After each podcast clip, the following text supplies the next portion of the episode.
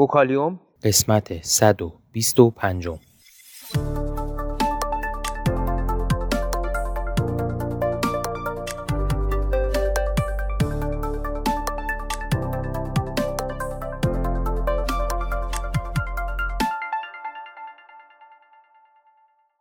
صدای ما را از آسمان نمای گنبد مینا در منطقه فرهنگی گردشگری عباس‌آباد تهران میشنوید.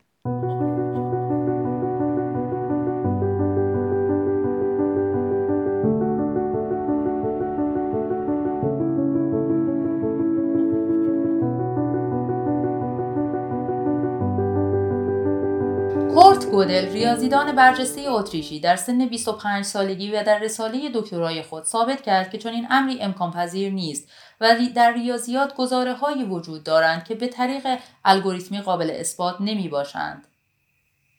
اثبات این قضیه توسط گودل تأثیر به سزایی در فلسفه ریاضی داشت و همگان را متقاعد ساخت ریاضیات چیزی بیشتر از قواعد منطقی خشک می باشد و یک رایانه هرگز قادر نخواهد بود جایگزین یک ریاضیدان شود. یکی دیگر از مسائل حل نشده هیلبرت، مسئله ششم، این است که آیا می توان کل علم فیزیک را به صورت اگزیوماتیک یا اصل موضوعی درآورد؟ سه جریان اصلی در فلسفه ریاضی معاصر وجود دارد: صورتگرایی یا فرمالیزم، افلاطونگرایی یا پلوتونیزم و شهودگرایی یا اینتوئیزم. از دیدگاه افلاطون گرایانی مثل پنروز حقایق ریاضی مطلق ابدی هستند و بر اساس معیارهای دست ساخته انسان بنا نشده اند. بر اساس این دیدگاه اشیاء ریاضی وجودی فراتر از زمان دارند و نه تنها تحت تاثیر مسائل جامعه انسانی قرار نمیگیرند، بلکه به اشیاء مادی دیه خاص نیست تعلق ندارند.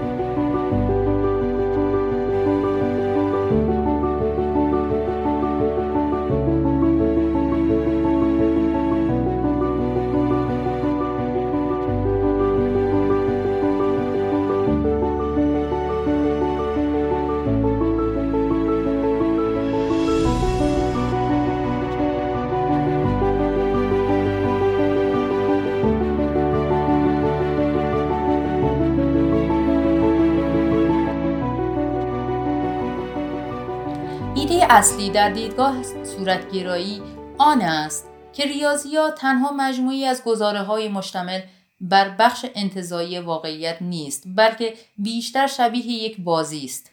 به عنوان مثال، دانش آموز یا دانشجویی را در نظر بگیرید که با قواعد جدول ضرب یا روش‌های مشتق‌گیری یا انتگرال‌گیری آشنا می‌شود. در واقع تلاش ریاضیدانان برای توسعه ریاضیات نیز در بحه‌هایی به چنین بازی‌ها و تمرین‌هایی می‌ماند. به عنوان مثال، پس از آنکه بوملی اعداد مختلط را معرفی کرد، ریاضیدانان تا مدت‌ها ویژگی‌های مختلف این اعداد را به سان یک بازی بررسی می‌کردند. شهودگرایی ریاضی که توسط ریاضیدان هلندی ال جی براوئر در سالهای هزار و نهصد و شصت و شش تا هزار و هشتصد و هشتاد و یک معرفی شد، بر اساس این ایده بنا شده که ریاضیات مخلوق ذهن انسان است.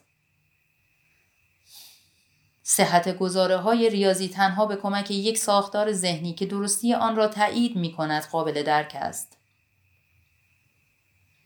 بر این اساس ارتباط بین ریاضیدانان تنها وسیله‌ای است که به کمک آن فرایندهای مشابه ذهنی در مغز آنها رخ می‌دهد و بدین وسیله در مورد قواعد و قضایای ریاضی به تفاهم می‌رسند. دیدگاه شهودگرایی پیامدهای مهمی برای فعالیت‌های معاصر ریاضی به همراه داشته است.